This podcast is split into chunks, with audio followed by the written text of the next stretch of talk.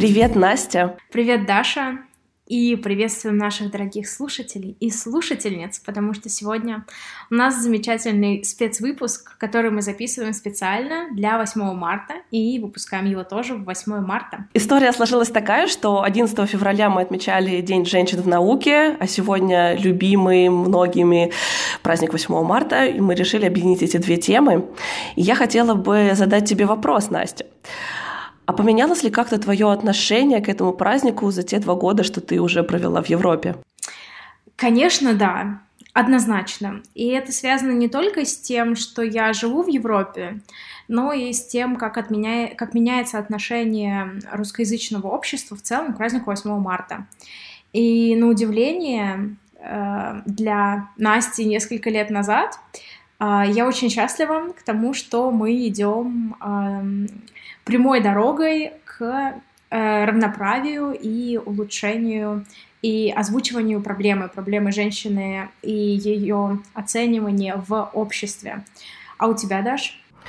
Да, я скажу так. 2017 а, год. Даша с радостью принимает букет цветов и поздравления в стиле «Девушки, спасибо, что вы украшение нашего коллектива, оставайтесь такими же красивыми, молодыми», вот это вот все прочее. И я это с удовольствием воспринимала. В 2018 году мы отмечали 8 марта в ресторанчике чисто женской компании в Италии, только потому, что я и Лиза решили позвать девочек с нашей группы отметить этот день, хотя особенно для девушки из Америки это было как что, зачем, разве это повод что-то отмечать? У нас вообще такого нету. И вот наступает 2019 год, когда я очень сильно окунулась э, в тему феми... феминизма. Много что читала, в частности, то, что касается 8 марта, и меня очень, помню, порадовал пост Варламова, где было такое хорошее напоминание о том, что это не праздник весны и цветов. В своем посте он рассказывал как бы про корни а, Международного дня и вообще то, что мы должны бороться за равноправие и прочее, прочее. Так что да, и по, по сегодняшний день это остается вот так, и мне очень радостно, что эм, в русскоговорящей стороне интернета тоже я наблюдаю много изменений, уже намного больше каких-то громких высказываний, заявлений о том, что э, я хочу, чтобы меня ценили в первую очередь как профессионала. То есть я же не говорю о том, что нет, ни в коем случае не дарите цветы женщинам. Нет, речь не о том. Ну, просто я хочу, чтобы мне платили равную зарплату, я хочу, чтобы меня уважали, чтобы считались моими правами. И в моем случае я даже обрела некоторых подруг, когда мы обсуждали всю эту тему, и мне было радостно видеть то, что происходит э, вот в русскоговорящей части. Да, на самом деле это здорово, и что я еще хочу сказать, то, что я не знаю, э, возможно, те, кто нас слушают, знают об этом, что есть такая вещь, как э, United Nations, объединен, объединенные нации, объединение наций, и у них э, есть очень такая четкая программа по Sustainable Development Goals. Э, и что это вообще такое? Это программа, направленная на устойчивое развитие. И когда мы говорим об этом устойчивом развитии, чаще всего у нас в голову приходят проблемы экологии, а, проблемы пластика в океане, проблемы недостатка эм, образования э, в некоторых странах, э, проблемы с вакцинацией и так далее. Но на самом деле одна из этих проблем, которая озвучена и которая поставлена на, той же, на тот же уровень, на котором говорится о проблеме экологии и проблеме, я не знаю, заболеваний, это проблема неравных прав женщин. И одна из целей вот этой Sustainable Development Goals — это empower women and girls and ensure their equal rights. То есть нам нужны равные права. И это на самом деле так.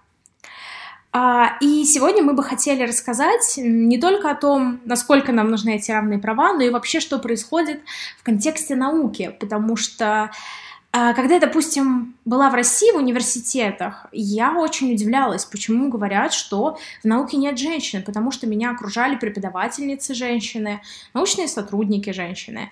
И я думаю, что у меня на это есть ответ. Такой небольшой. Ну-ка. Я его скажу немножко позже, и мне кажется, мы сами придем к этому выводу. Но сначала Хорошо. я хотела Хорошо. вообще озвучить то, что на самом деле количество женщин э, в начальном образовании и в среднем образовании, в высшем образовании, на бакалавриате и даже на магистратуре приблизительно находится в том же процентном соотношении, что и мужчин в Европе.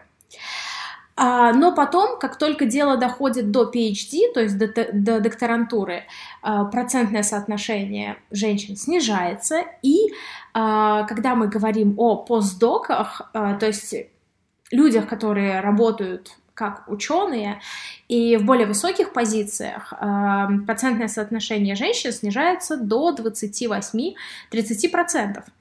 И, естественно, мы прекрасно понимаем причины этому, к сожалению, но очень хорошо подумать вообще, с чего мы начинали и куда мы пришли. А, Кстати, могу вставить свои пару слов по поводу, эм, с чего мы начинали. Потому что, мне кажется, в целом до сих пор еще силен такой стереотип, что девочки слабее в точных науках, чем мальчики. И это как-то очень сильно воспитывается с детства. На самом деле я даже относительно недавно поняла, что это за, за такой подход э, general neutral, вот когда ты воспитываешь ребенка, не ориентируясь на его гендер. Это ведь не о том, что давайте наряжать мальчиков в розовые юбки или там э, девочек заставлять играть с машинками, но это про то, что нужно давать ребенку выбор, во что он хочет играть, и не навязывать, э, не давать девочкам там исключительно куклы, чтобы она в себе там воспитывала вот эти качества, которые нужны матери и- или в этом духе. И было такое исследование, проведенное относительно недавно, я читала репорт от ноября 2019 года, в котором провели исследование над детьми в возрасте от 3 до 10 лет, они выполняли две штуки. Им дали стандартизированный тест и мальчикам, и девочкам э, математически. И также следили за деятельностью их мозга во время того, как они э, смотрели всякие ролики, связанные, обучающие ролики по математике, э, снимали fMRI показания. И после обработки результатов выяснилось, что нет никакой статистически э, важной разницы между тем, как справляются с математическими задачами и мальчики, и девочки. Все это говорит о том, что до определенного возраста никакой разницы нет, мы абсолютно равны, и включаются уже какие-то другие механизмы на более старших, в более старшем возрасте. На самом деле, да, хочу согласиться, и еще я вспомнила одно исследование, которое, ну, достаточно похожее. То есть взяли несколько групп девочек и разделили. Одни группы девочек а, сдавали тесты по математике, и им перед тестами ничего не говорили. А, то есть они жили своей жизнью и сдавали тесты в течение какого-то периода.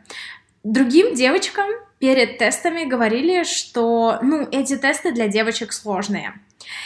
И неожиданно показатель упал по этим тестам. Даже самая сложность, и, как я поняла, изначально, эм, как сказать, изначальные данные у тех и других девочек были абсолютно одинаковыми. То есть, если ожидания такие, что ну ты же девочка, значит для тебя это будет сложно, то и сами девочки уже не верят в свои силы и там меньше сконцентрированы, как бы заваливают эти тесты, хотя по идее они должны выполнить их хорошо. Да, да, да, абсолютно так же на уровне. И еще я хочу сказать по поводу игрушек и по поводу герно- гендерного, восп- гендерно-равного воспитания.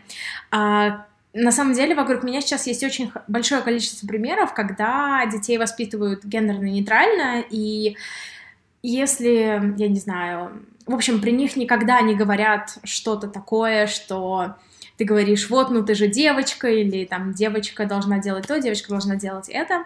Но одновременно с этим я знаю, что есть э, в Баварии, э, в Германии школа, которая, в общем, школа э, только с девочками, и для них все науки типа девочка-ориентированные. То есть на химии ты не просто делаешь химию, а ты делаешь какую-нибудь косметику или что-то связанное с косметикой. На физике ты тоже делаешь что-то девочка-ориентированное. И я такая думаю, я когда это все слышала, ну, естественно, об этом, когда говорит человек, он, ну, просто, ну, смеялся, потому что, ну, Это звучит глупо. Ну, кстати, я тоже читала одну статью, похожую по этой теме, в которой говорилось о том, что как раз классическое преподавание в школе и химии и физики, они, оно как бы ориентировано на мальчиков, потому что там рассказывают про механизмы, там про машины, а девочкам, мол, это все не так интересно. И то есть получается, что вот когда начинают активно проходить вот эти предметы, девочек просто, они настолько не захватывают, они, они перестают этим интересоваться. И, и если как бы изменить подход, то, возможно, на это можно повлиять. Но вот если бы меня на химии заставляли делать что-то типа косметики, я не думаю, что мне бы это понравилось. Да, особенно перед этим тебе бы сказали, ну, ты девочка, для тебя это должно быть легче, чем, чем настоящей ты химией заниматься. Вот, да, на самом деле, ну, как бы, да, тема смешная. А я еще что хотела сказать, то, что изначально женщины пришли в образование позже мужчин, и все мы это знаем.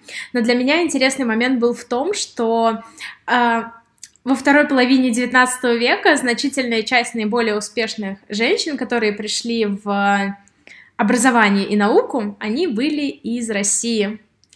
Но они это занимались не в Европе, не в России, а в Западной Европе, а, в той же самой Швейцарии. То есть мы прекрасно понимаем, ну, это были какие-то зажиточные семьи.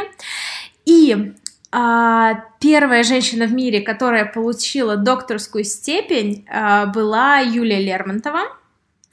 И также первая женщина в Европе XIX века, получившая докторскую степень по математике, и первая, кто стал профессором университета вообще в любой-либо области, это математик София Ковалевская. А я еще вспомнила, просто вспомнила, что название для PhD самая крутая, с самым высоким покрытием в денежном плане носит имени Марии Складовской. Да, да. Вопрос женщин науки достаточно интересный, потому что мы прекрасно знаем, что э, есть огромное количество э, открытий, которые изначально были сделаны женщинами, но при этом потом были переоткрыты или присвоены мужчинами. Что меня из недавнего, из недавнего, что меня поразило, что все знают Эйнштейна. Мне кажется, вообще нет ни одного человека, который бы про него не слышал. Но недавно я прочитала, что многую э, математическую часть э, его теории, ему с этим помогала его жена, Милем, mm. Милева Марич. И многие работы были опубликованы только под именем Эйнштейна, хотя ее вклад был чуть ли не больше, чем его, ну просто потому, что она была женщина. И это звучит очень грустно. Я об этом не знала. И сколько, да, да, а, а сколько еще всего, о чем мы не знаем, сколько было открытий совершено, где на самом деле была был силен вклад жены и женщины ученого, да. Самый распространенный пример это а, мне кажется, ее зовут Розалин Франклин, она открыла ДНК. Но, как я поняла, ее работа изначально была раскритикована. Нобелевскую премию за это открытие получил вообще другой человек. А вот еще хотела спросить касательно твоей программы. Вот в целом сейчас эм, Европа пытается двигаться в этом направлении, чтобы дать э, женщинам больше прав, добиться гендерного баланса, в том числе и при приеме на Erasmus программы. Я помню, что одна из целей для нашей программы была достичь вот этого 50-50. В моем э, потоке было 40% девочек, 60 мальчиков, и ровно то же самое наблюдается сейчас в моей э, PhD-школе. У нас 40% девочек. Как с этим дела обстоят э, в твоей лаборатории? Um, на моей магистрской программе, так как это тоже Erasmus Mundus, у нас тоже было условие 50% девочек, 50% мальчиков, но как нам сказали, мы, кстати, спросили координаторов, и они говорят, что примерно программа так и наполняется, потому что из каких-то стран, например, из России, чаще всего приезжают девочки. Из других стран чаще всего приезжают мальчики. И так на баланс и выходят. То есть они не пушат этот баланс. На некоторых программах пушат. А сейчас на PhD? А сейчас на PhD среди PhD-студентов у нас гендерный баланс. И мне кажется, он достаточно натурально, ну, он натурально создан. То есть э, над этим никто не работал, но, например, у нас было, был долгий момент, когда искали женщину на позицию senior scientist или senior professor, что-то вроде того. Им было достаточно тяжело найти, но там, я не знаю, какие конкретно были проблемы, но вот им именно нужна была женщина, они искали именно женщину и давали зарплату именно женщине. Сейчас они нашли человека, и человек в этой позиции. То есть на более высоких позициях баланс уже создается более, как сказать, более с трудом. Но опять же, мы прекрасно понимаем, что senior scientist, у них средний возраст достаточно большой, и мы понимаем, что гендерный дисбаланс идет корнями оттуда совсем. А, как сказать, из того времени, из далекого. Давай еще поговорим о том, почему в целом важно, чтобы больше было женщин на вот таких высококвалифицированных позициях. Я также читала исследование, в котором а, проводили сравнения между компаниями, где был заметен перевес в сторону мужчин и где все-таки удалось достичь более-менее вот этого баланса. Показатели были такие, что в компаниях с Э, с гендерным балансом, они являются более успешными, поскольку э, в таких случаях присутствует как бы сразу несколько точек зрения. У вас больше креативных и новых идей. Получается такая ситуация, что если вы в одной компании собираете людей с одним более-менее бэкграундом, с одним образованием, они там все происходят из одной страны, то Э, не удается привнести вот этот момент э, креативности. Чего не скажешь про те компании, где а, было больше женщин, и в целом вот эта тема равноправия, она связана не только с гендерной принадлежностью, но и также в целом э, показания были такие, что в компаниях, где больше иностранных работников, с, с разным бэкграундом, разных возрастов, с разными языками, те компании развиваются по более успешному пути. Но, конечно, мы прекрасно понимаем, что гендер... ну, нельзя решить гендерный баланс в работе, не решая гендерного баланса в жизни. То есть, допустим, а, тебя решили не дискриминировать... О, господи, как, как ужасно звучит. Тебя решили не дискриминировать. В общем, да, тебя решили не дискриминировать. Вот ты поступила на позицию senior scientist. Но если при этом у тебя такая модель, как сказать, быта и жизни, что ты при этом еще и занимаешься детьми, и ты при этом занимаешься еще полноценно домом, я просто не понимаю, я не представляю, как люди ну, э, выносят в том плане, как они справляются с такой нагрузкой. То есть я, допустим, успеваю очень большое количество вещей делать э, в работе и вне работы. Но при этом это потому, что я понимаю, что у меня достаточно хороший баланс с партнером, который и готовит, и убирает, и все делает, соответственно. Поэтому просто 50% того, что многие женщины делают по дому, я этого не делаю в принципе. И поэтому я признаю, что мне достаточно легче э, развиваться, развиваться и развивать свои проекты. Да, абсолютно. И вот наступает, наверное, тот самый критичный момент, когда время доходит до, до ребенка, до детей, вот где что-то что происходит не так, что-то что-то мешает уже этому пресловутому балансу. Кстати, еще по поводу немножко статистики. А, было показано, что, ну, во-первых, и так понятно, что меньше женщин получает степень а, PhD в а, сферах STEM, Science, Technology, Engineering, Mathematics. Но более того, даже те из них, которые затем идут в науку, через по-моему, через 10 лет они уже меняют э, свою деятельность. И мне кажется, это как раз вот связано больше с семейными вопросами, потому что во многих э, научных сферах ты не можешь просто взять и выпасть на год, два, три из, из науки, из того, какие достижения и открытия совершаются в, там, в то время, когда ты занимаешься хозяйством и детьми, например. Даже меня, в частности, немножко пугает этот момент, потому что в сфере искусственного интеллекта нужно постоянно держать руку на пульсе, читать статьи, делать эксперименты, быть в курсе того, что делают другие. Если ты где-то что-то опоздал, то все, ты уже не публикуешь свою статью, кто-то тебя обогнал, или твое исследование уже в целом нерелевантно, потому что кто-то другой за тебя это сделал. Ну, опять же, когда мы говорим про э, декрет, про leave, а, ну, вообще сначала в целом поговорим про декрет. В некоторых странах, например, в Швеции, оба партнера берут декрет, и это нормальная практика. А, хотя это делают не сто процентов пар. И я сегодня слышала в другом подкасте. Можно про другой подкаст тоже? Конечно, скажу? я думаю, потому что я тоже его сегодня слушала. Вот, у «Давай по чесноку» они даже э, они сказали то, что согла... ну, по статистике в Швеции самая сильная связь между ребенком и отцом, и как раз это связывают с э, отцовским декретом и теми важными годами, когда у ребенка формируется очень-очень важная связь. Вот. А, но мы сейчас не об этом. По поводу декрета я абсолютно согласна. Это достаточно такая тяжелая ситуация, потому что если честно, в этом плане я завидую немножко России. Может быть, меня сейчас поколотят люди, но в России, по крайней мере, у нас в университете была возможность уйти в декрет и на бакалавриате, и на магистратуре все уходят, и в аспирантуре уходят, и вообще ничего не случается в жизни. Ну, это брать академ, академический отпуск? Нет, нет, нет, они даже не академ не берут, у них просто, как сказать, свободное посещение, и научкой они тоже, ну, так занимаются в свободном графике.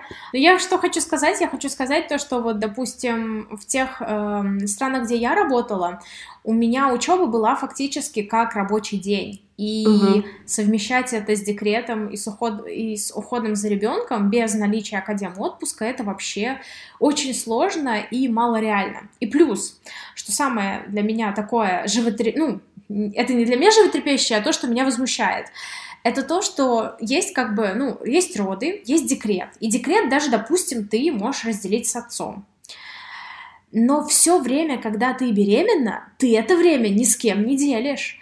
И ты это свое самочувствие тоже ни с кем не делишь. Но при этом у тебя продуктивность снижается. И для меня это, блин, not fair.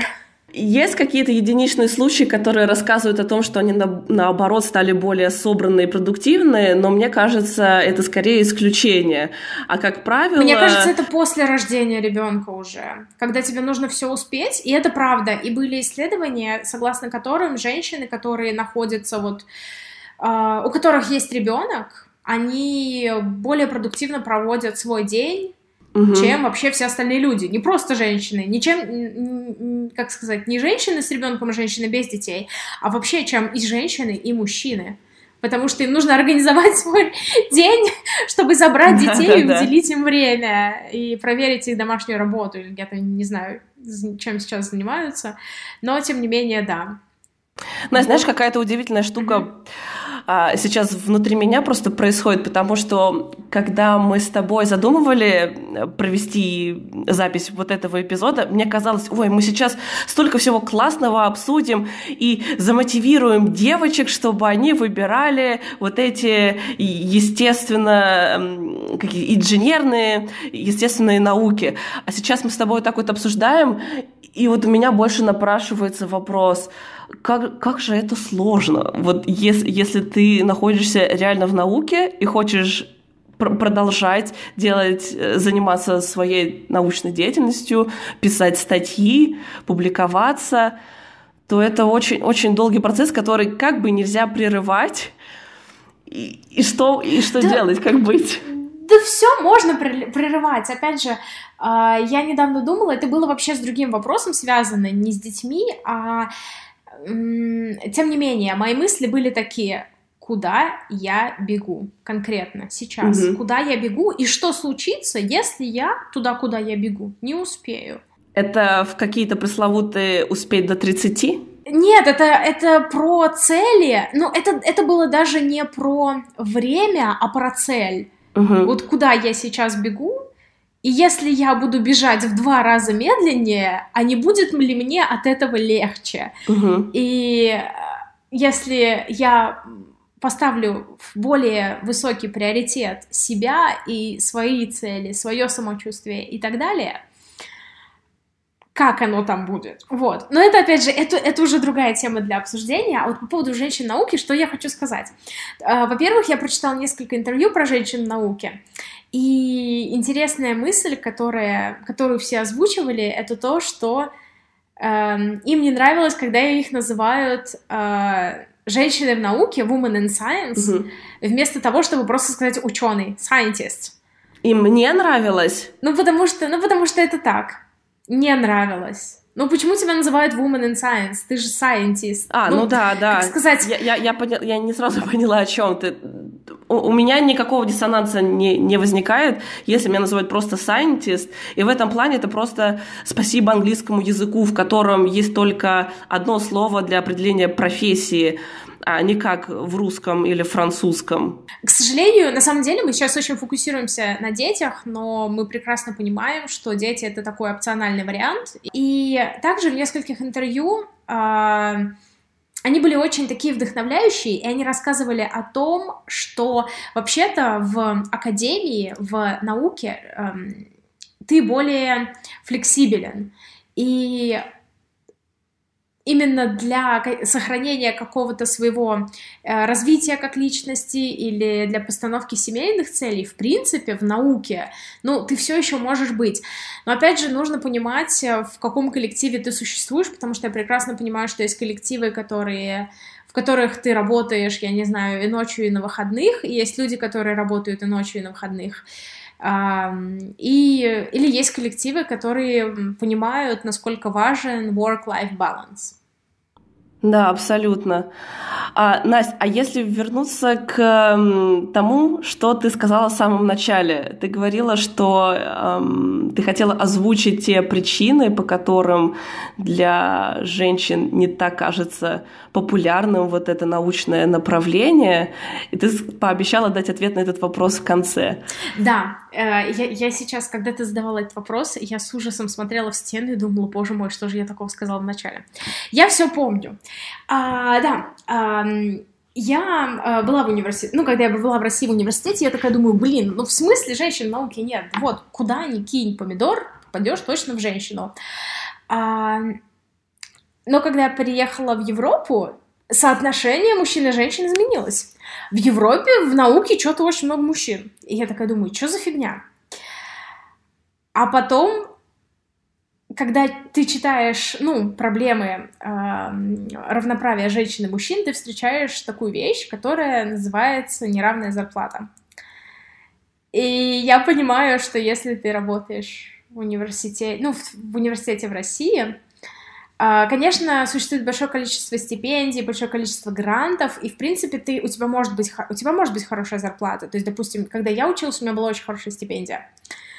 Но ее не так просто получить. И, соответственно, когда у нас есть низкооплачиваемая работа, которая требует очень большого умственного труда, почему-то там очень много женщин. А когда где-то появляются деньги, почему-то вдруг неожиданно мужчины возвращаются в эту профессию, а неожиданный поворот. Да, и если вспомнить еще, что все учителя в школе в основном это женщины. У нас из мужчин только, как правило, физрук, да, и трудовик. А глобальная статистика говорит о том, что в целом пока что нет еще ни одной страны в мире, где удалось достичь такого идеального баланса. На 1 доллар заработанный мужчиной приходится 92 цента на женщину. Но это в том случае, если она занимает хорошие позиции, в том числе входящие в эту пресловутую четверку STEM а на, друг, на других позициях женщины уже там что-то 77, по-моему, центов зарабатывают. В общем, нам еще есть куда стремиться. Мое последнее э, высказывание было к тому, что э, если э, девушки занимаются более интеллектуальным трудом, то они сами могут зарабатывать больше, для себя больше. А в целом, если женщины будут работать, это плюс и всей стране, поднимать экономику, и все, и страна становится с колен. Ну, кстати, а, я давно уже читала статью про то, почему в России женщины так противятся, ну, не все женщины, но очень большая масса женщин, которая противится феминизму. И в этой статье указывалось то, что, в принципе, у нас вот этот вот феминизм, феминизация, она произошла насильственно. То есть во время э, Второй мировой войны были, был нужен рабочий труд, были нужны рабочие руки, и власть очень быстро осознала, что почему половине населения страны не взять и не начать работать. И, соответственно, у нас, но при этом, как бы женщины должны были снять э, заботу о детях и ввели э, достаточно хорошую систему детских садов, школ и так далее. Но при этом окончательно роль, ну, господи, роль женщины, Настя, камень тебе на язык, а, роль хранительницы, хранителя очага осталась за женщиной. И, эм, допустим, во Франции, слушай, Даш, а ты, а у вас не будет вот это вот забастовка, не забастовка?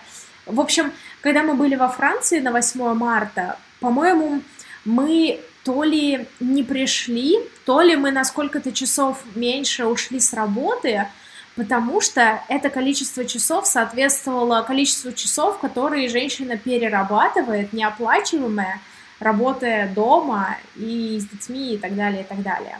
Мне казалось, там чуть ли не месяц, э, чуть ли не месяц на самом деле получается. Но да, э, я, я, э, окей, я поняла, о чем ты.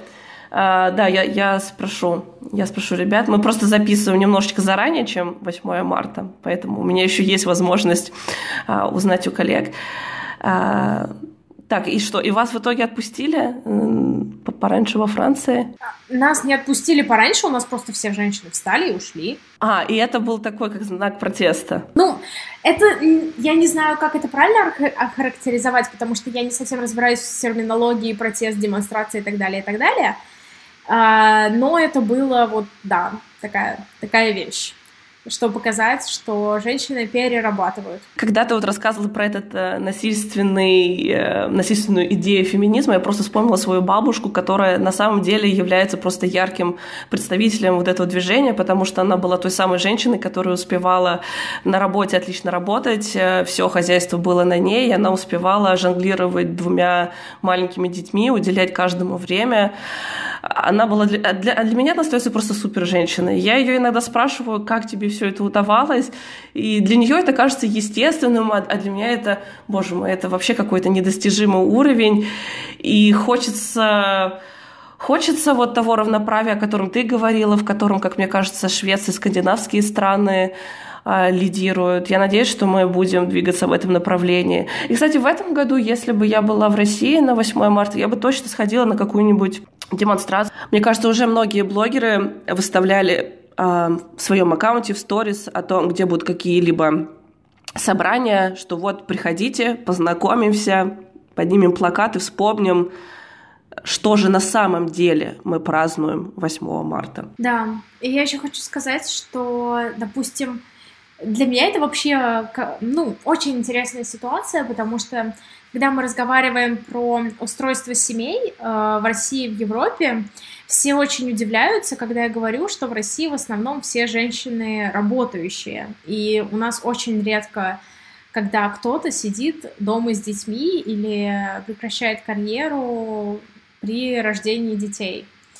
Вот. Но на самом деле это такая вещь, как я понимаю, глубокая. Э, ты знаешь, я думаю, это очень сильно это очень сильно еще зависит от нашего окружения. Ну, вот если в, в нашем близком окружении это так, это не значит, что где-то в других э, городах, областях тоже такая тенденция. Для меня очень такой животрепещущий момент, потому что когда мы обсуждали, э, как, когда я еще училась в университете на бакалавриате, на магистратуре, э, очень многие обсуждали такой вопрос, что надо сейчас рожать детей, а то потом нас на работу никто не возьмет.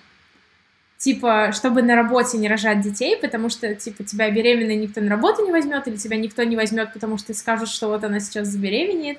Я очень надеюсь, что сейчас, через вот эти несколько лет, которые прошли с того момента, это звучит как дикость, но я, к сожалению, не на сто процентов в этом уверена даже я с таким вопросом столкнулась. Он прозвучал в шутливой форме, но сейчас я об этом вспоминаю, и во мне все так прямо и клокочет. Что это был за такой... Ну, так, так, так нельзя.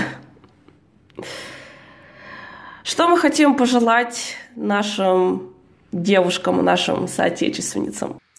Сил, мотивации и карьерного развития. Да, и от себя я бы еще пожелала больше ориентироваться на свои внутренние потребности, а не смотреть на то, как вас, как вас э, хочет видеть общество, не поддаваться вот этим установкам, что женщина должна вот и то, и все. Делайте то, что, то, что хочется вам прежде всего. Да, и цельтесь в звезды, к звездам, и не ниже. Попадете в Луну. Ну что, Настя, спасибо большое за обсуждение этой непростой темы. Безусловно, я думаю, нам еще много что хотелось бы сказать, рассказать, но мы э, это не было нашей целью сделать очень такой э, подкаст с ярким феминистским высказыванием. Мы просто хотели порассуждать на тему того, что же происходит в мире науки для женщин и почему а, это направление все еще остается не таким популярным. Что значит не хотели? Очень даже хотели. Чем громче, тем лучше. Если у вас есть какие-то интересные истории карьерного развития э, в России, в Европе, где угодно, пишите нам, э, мы с удовольствием им их обсудим и пока-пока. Пока-пока.